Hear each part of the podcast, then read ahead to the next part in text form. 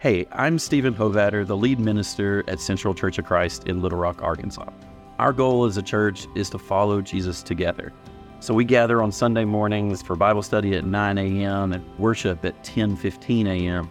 And you'd always be welcome to join us. To learn more, go to arcentralchurch.org. Thanks for listening, and we hope to see you soon. On staff meeting tomorrow morning, we're really going to talk about why we can't just do the adult giving that way too. Okay. And if I knew for sure that it would happen with the same figure, uh, we would 100% be doing that next week for Harvest Sunday, you know. Would you all spread down and do that, nearly knocking each other aside? Oh, may the Lord give us all such grace, right? That we are such so happy about participating in generosity. Uh, really, it's so fun. Kids, thank you guys so much. Y'all have lightened our hearts this morning. Let's pray together before we walk into the Word together. Oh, Lord God, we're grateful for the joy of our children. We're grateful for their generous spirits. And God, we pray uh, again that you would uh, help us to see what is in the heart of the child that may be in our own heart as well. We pray that you would be with us as we walk into the story of your word together today. May you teach us by your own hand, nourish us by your food. Father, give us just the thing that we need so that we may be faithful witnesses on behalf of Jesus our King. In his name we pray. Amen. So this is the last of the Acts things for for me. I'm uh, there's a lot more that I want to say about Acts, but all of these studies must come to their end at some point. When I study scripture, and I don't know if you feel like this, but I, I have a list of grievances with the good book. Um, and often when I'm studying a particular text, I come away with questions that I wish were answered or wish had some sort of resolution. Uh, and then it is a spiritual discipline to just get used to the fact that I don't get all my questions answered, right?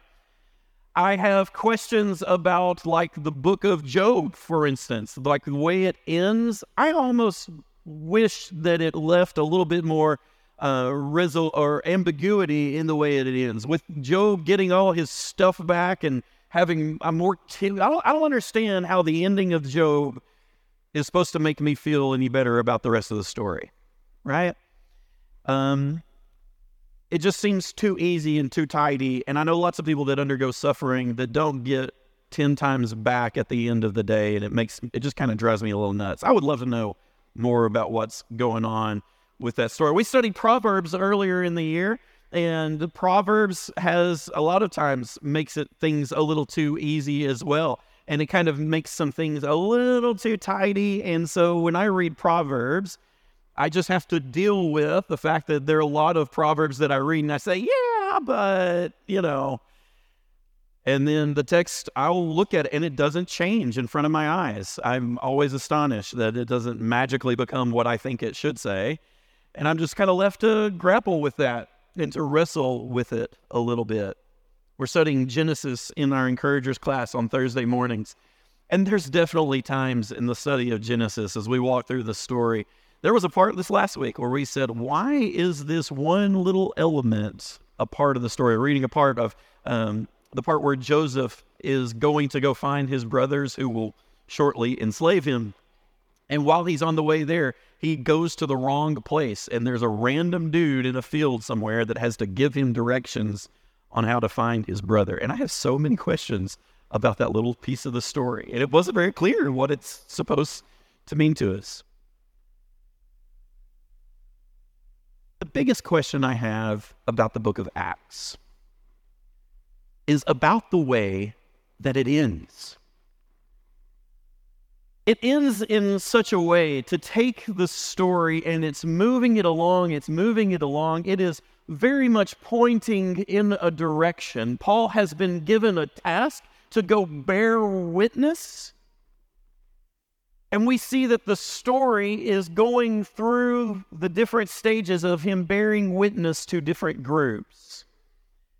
And the story rewinds to the place where it began, back to Jerusalem. If you remember at the very beginning of Acts, there was this uh, the, when Jesus is talking to his disciples and telling them about what it will mean to bear witness for him, he tells them that they'll begin in Jerusalem and then the rest of Judea and then to Samaria and then to the ends of the world.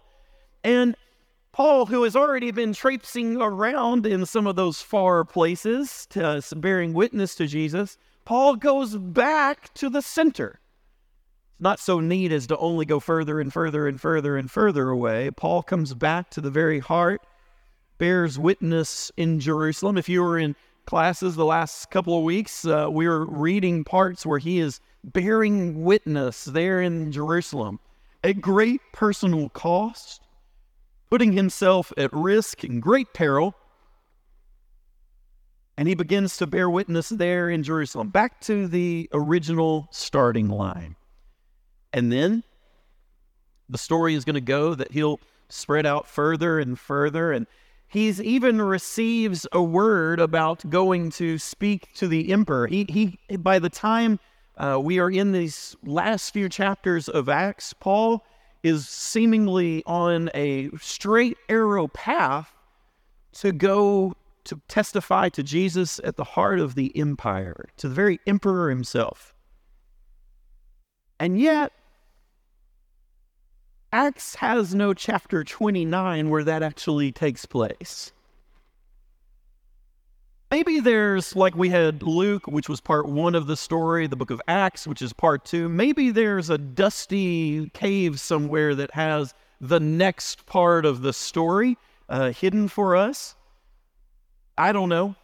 But one of my biggest questions, the thing that I wrestle with most in the story of Acts, is why doesn't the story resolve?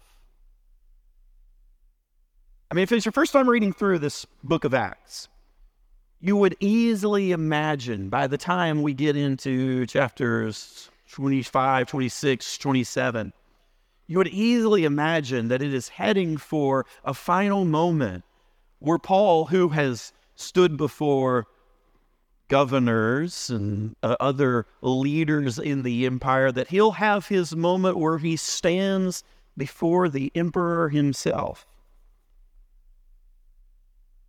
And it seems like that's the trajectory. And historically, the church, uh, what we what we know from history is that Paul indeed will have uh, his day, and he'll end up dying at the hands of the Roman Empire. And yet, Acts doesn't tell the story all the way out there. Instead, it moves us in the direction of that final witness, and it just leaves it open. I find that terribly unsatisfying. It's on my list of grievances that I'll forget the moment glory opens, right? It's the story about how Paul's witness, what, what is here is the story of how Paul's witness endures. How the witness of the gospel and what God is at work doing in Jesus moves and breathes and takes on new dimensions and, and begins to reveal new facets all the way through the story. And there are two images that I want us to hold in this last part of the book. There are two places that I think the gospel or the, the, the book of Acts uh, is kind of giving us a hint about what it means to live in an unending story, to live in a story that endures and takes on new flavors and new facets as the story moves forward. The first one is in chapter 27, and I actually quoted this to you last week. I told you that there was a, a point where Paul has a vision. Remember last week we were talking about these words from God that he received? One of those words is where an angel comes and stands before him and tells him that he's going to stand before the emperor, okay? But I didn't tell you the context of that. And it is one of the best stories in the book of Acts. Paul has been imprisoned, he's been uh, taken captive, And he has actually set a chain of events uh, in play which are going to lead him towards Rome. But while he's being transported, he has to not only go on horseback for some part of the journey, they, this, his guards are taking him, and some of that journey is on horseback. And then there are parts of it where Paul has to travel by ship. At one point, and early in chapter 27, now we get uh, this. They are kind of the, the people that are taking him are, are kind of at the mercy of the seas. You know, they can't book a flight immediately like they wish. And they're waiting to see if they can actually make a trip uh, across, I, I believe, the Aegean Sea here, if they can make this trip on time or not. And the people that are transporting him, they want to rush. They want to go ahead and get on a boat so that they can get there sooner. They don't want to have to spend the winter there in the harbor that they're already in. And Paul advises them. Look in uh, chapter chapter 27 in verse uh, 9 and 10 here. Since much time had been lost and sailing was now dangerous because even the, the fast had already gone by, uh, Paul advised them, saying, Sirs, I can see that the voyage will be with danger and much heavy loss, not only of the cargo and the ship, but also of our lives. Paul says, Hey, maybe we shouldn't be in too much of a hurry here. If we take this trip, we're going to there's going to be incredible loss. He speaks to the business's owner's bottom line. He says, "I don't uh, we're going to lose all this cargo." And then he says, "And also our lives." So he's afraid of his life here, right? He's afraid if he goes on this ship that there be in seas and he's just Paul, an experienced traveler here, just is kind of reading the weather and reading reading the time of year, and he says it's dangerous to make this journey at this time. And you can make your own judgment reading in the verses there whether you think Paul is speaking prophetically or not. Or is he just speaking out of his own wisdom? The text doesn't really tell us at this point. But as the story progresses, they go ahead and they put out to sea. And it says in verse 13, when a moderate south wind began to blow, they thought that they could achieve their purpose. And so they weighed the anchor, began to sail past Crete close to the shore. But soon a violent wind called the nor'easter uh, rushed down from Crete. And since the uh, ship was caught and could not be turned head into the wind, we gave way to it and were driven. So things begin to turn badly. And Paul here, of course, I'm sure was thinking to himself, what? What's he thinking? I told you so. I told you so. Now, but this is not the time to gloat. I told you so, right? You're going to die. I told you this is a bad idea, you know, scoring that one last point in the fight right before the end comes. They are so driven in this storm. Okay, look in verse uh, 18 and following. We were being pounded by the storm so violently that on the next day they began to throw the cargo overboard. And on the third day, with their own hands, they threw the ship's tackle overboard. And when neither sun nor stars appeared for many days, and no small tempest raged, all hope of our being saved was at last abandoned. Though not just, he doesn't have to say, I told you so at this point, because everybody in the boat thinks we did. All hope of our being saved was at last abandoned. And then listen to this. Since they had been without food for a long time, Paul then stood up among them and said, Men, you should have listened to me, not to set sail from Crete, and thereby avoided this damage and loss. But I urge you now to keep up your courage or there will be no loss of life among you, only of the ship.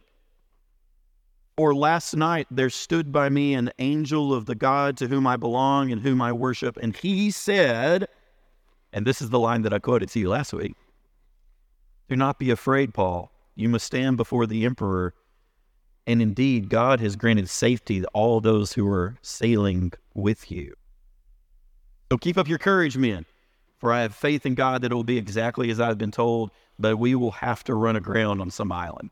So Paul here receives a prophetic word from an angel that is different than the wisdom he had already shared. So just in the moment when he says, You should have listened to me, he also has to say, But I wasn't completely right about this. We are going to lose the cargo. That's already, you already threw that in the sea. But we're going to survive this, which is different than what he had said before. I love that little part of the story. There's some new revelation here. There's a new moment. These people who had abandoned all hope of being saved are now being told that the God of Paul is going to save their lives. And that's when Paul is told, I'm going to see you are going to stand before the emperor, right? Like you still have part of your witness to bear. You still have part of the journey to go. This isn't the end for you. And because it's not the end for you, the rest of the people traveling with you are going to make it too. So that's the setting of, of that text. And then the story goes a little bit further okay? And the drama builds. It says that there are 14 days that pass while they're in this state. 14 days. That's a long time. That's a long time if you are on the edge of death, isn't it? But listen to this part of the story with me. I think it's one of the most beautiful pieces of the whole book of Acts. Read with me in verse uh, 33 and following.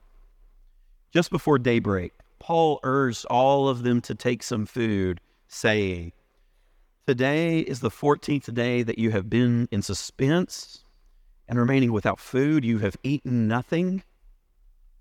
Therefore, I urge you to take some food. It will help you survive, for none of you will lose a hair from your heads. Now, that's just the setup. That's a great little setup. Hey, this is the last push. We're about to have to swim for it. You need a little food in your body. You need something to give you some strength, right? But then listen to how it plays out here in verse 35 and following. And when I read this, you tell me if it reminds you of something else.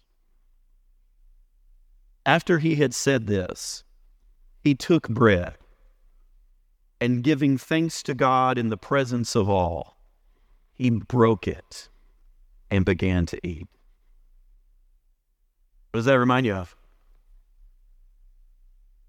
Here, when the world is crashing down, Paul sets a table that looks a lot like the table of Jesus. It looks very much like the way Luke tells the story of the Last Supper,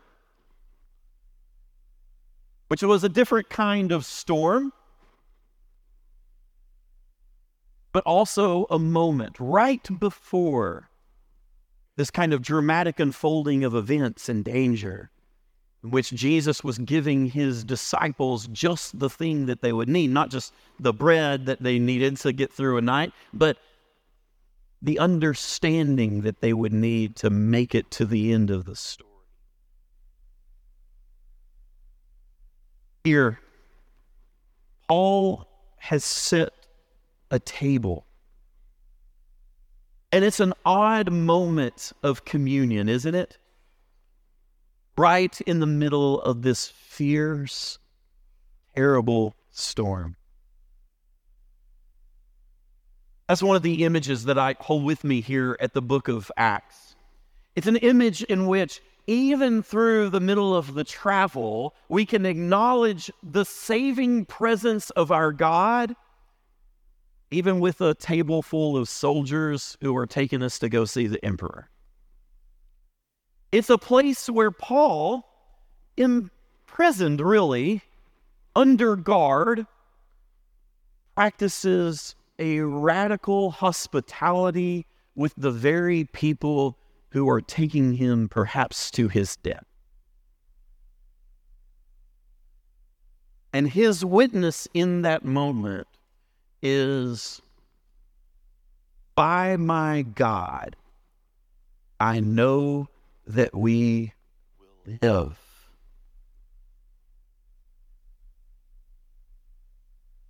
That's one of the moments. The other moment that I want to highlight today here at the end is when Paul gets to Rome. And Paul makes it uh, through this shipwreck moment, and there's more to that story. I would really love for you to read it and spend a little time in it. But Paul gets through that moment and he comes to the, finally makes it to uh, Rome. And the situation there is different than you might expect. Paul is under guard, but he's not going to be at this point in the story thrown into what we think of as a jail or a prison. Rather, he's kept under house arrest. And the way that it tells the story is pretty interesting, right? So, at the end of chapter 28, read with me in verse 23 and following. After they had set a day to meet with him, they came to him at his lodgings in great numbers. So, what he's talking about, I should have said this, I, I should back up a little bit. Look in verse 16. When we came into Rome, Paul was allowed to live by himself with the soldier who was guarding him. So he's essentially under house arrest, right? And while he's there, we get this group of Jews who come to visit him. In verse 23, they came to, uh, after they had set a day to meet with him, they came to him at his lodging in great numbers. And from morning until evening, he explained the matter to them, testifying to the kingdom of God and trying to convince them about Jesus uh, from both from the law of Moses and from the prophets. Some were convinced by what he said, others refused to believe. So they disagreed with each other. And as they were leaving, Paul made one further statement The Holy Spirit was right in saying to your ancestors, to the prophet Isaiah, Go to this people and say, You'll indeed listen, but never understand. You'll indeed look, but never perceive. For this people's heart has grown dull. Their ears are hard of hearing, and they've shut their eyes so they might not look with their eyes and listen with their ears and understand with their heart and turn, and I would heal them. Let it be known to you then that this salvation of God has been sent to the Gentiles. They will listen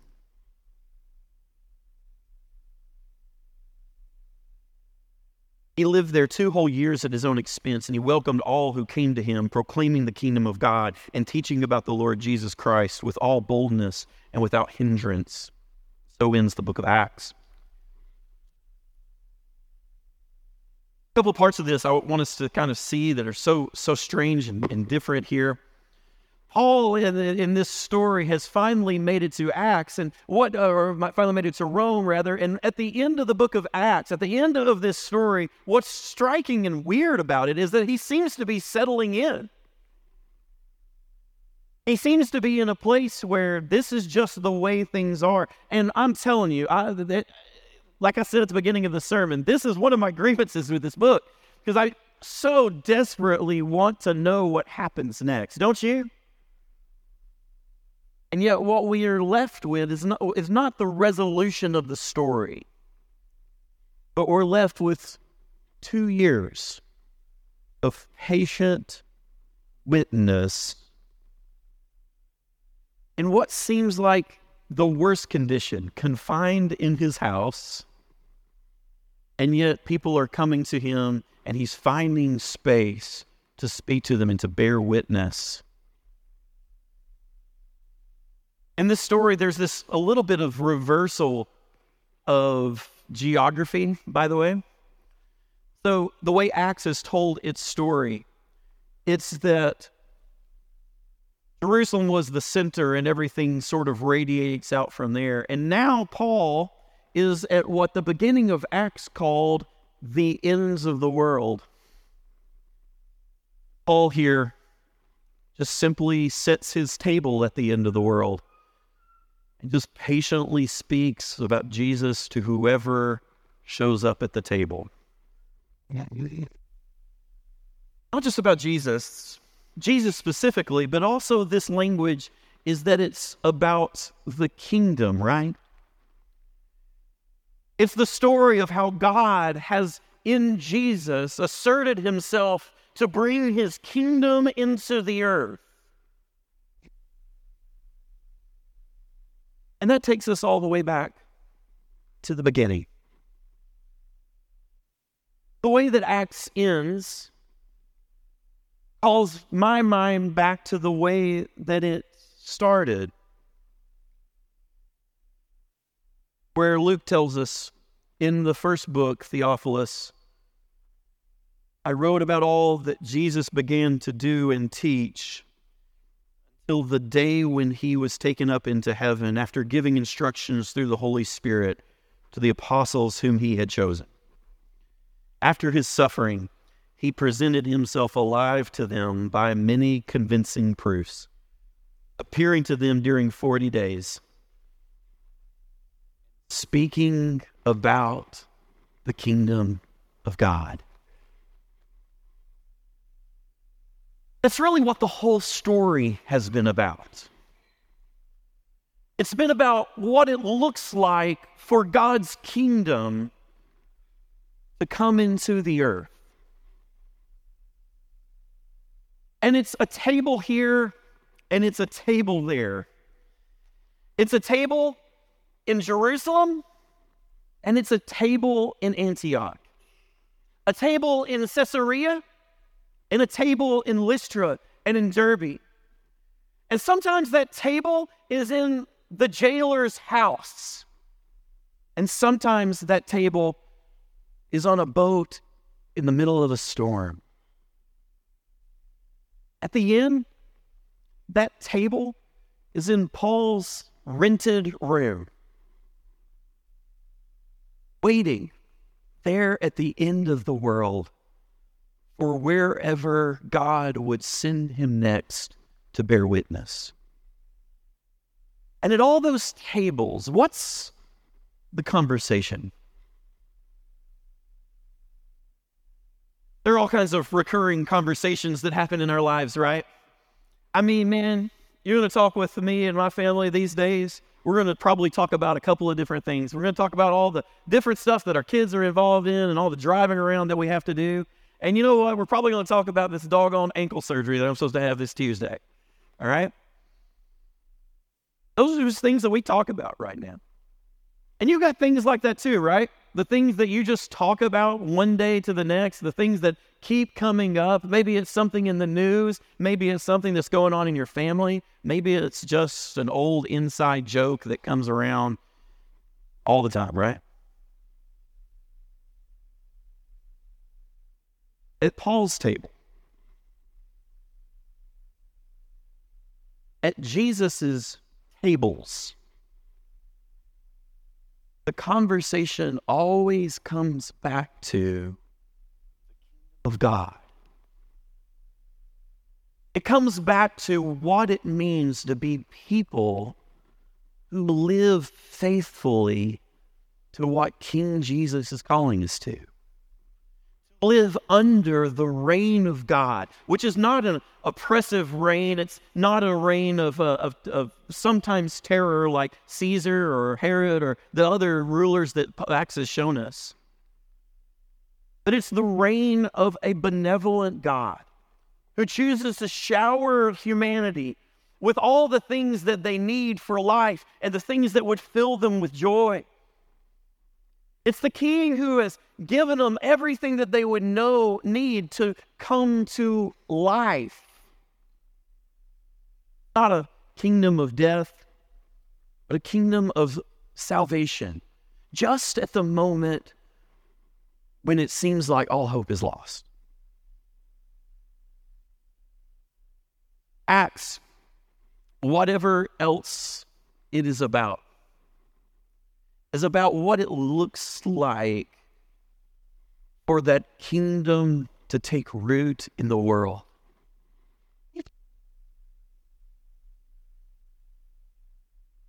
Other thing that happens when we come back to the beginning of the story here at the end that we can well note that weird twist of phrase that Luke uses to introduce his story. He says, In my first book, I wrote, I wrote about all the things that Jesus began to do and to teach. In other words, the first story was about the beginning of the work of Jesus in the world. And this story, this book of Acts, we might be easily misled and we might too easily think that it's about the story of the people that followed Jesus. It's about the story of the people that came after Jesus. But my friends, the book of Acts of the Apostles is a, still a story about Jesus. It's about all the things not that Jesus began to do and to teach, but it's about how Jesus continued to do and to teach. And if there was a third volume that picked up where Acts 28 left off, it would still be about how the work of Jesus goes on. That the work of Jesus was not finished at the Gospel of Luke, it came to its end, and the work of Jesus is not finished when Paul down, settles down in Rome or even when he speaks before the emperor. And the work of Jesus is not finished even today as you and I gather here, 6th and State Street downtown in, our, in uh, Little Rock, Arkansas.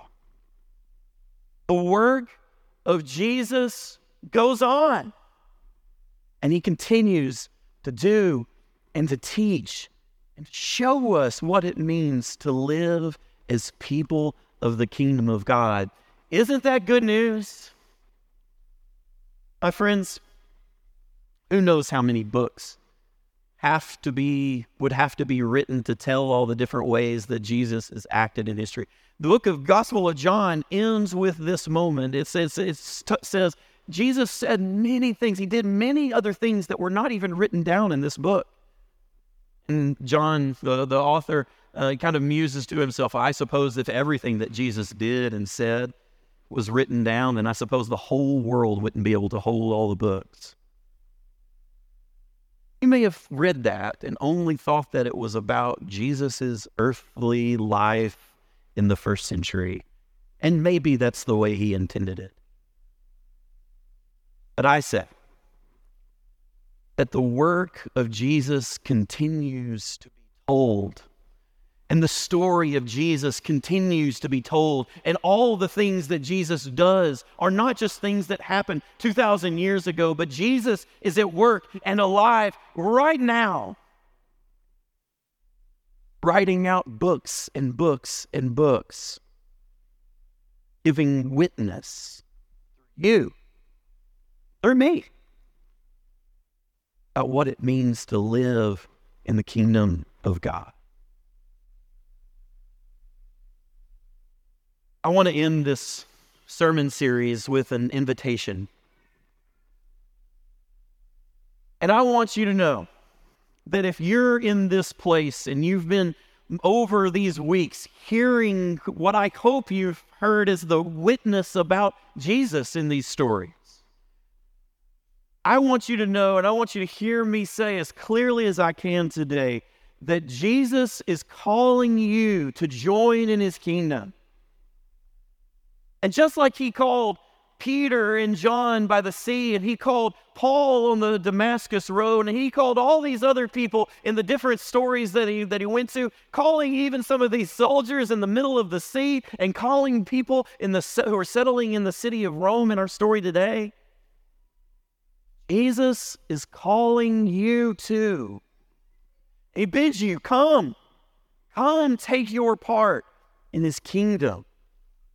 Not just to receive the blessing of that kingdom, but to come and to be an ambassador of that kingdom. To see and then to bear witness yourself to what God is at work doing in the world. If you need to receive that message today and you want to begin your journey with Jesus, we would welcome you to do that while we stand and sing together.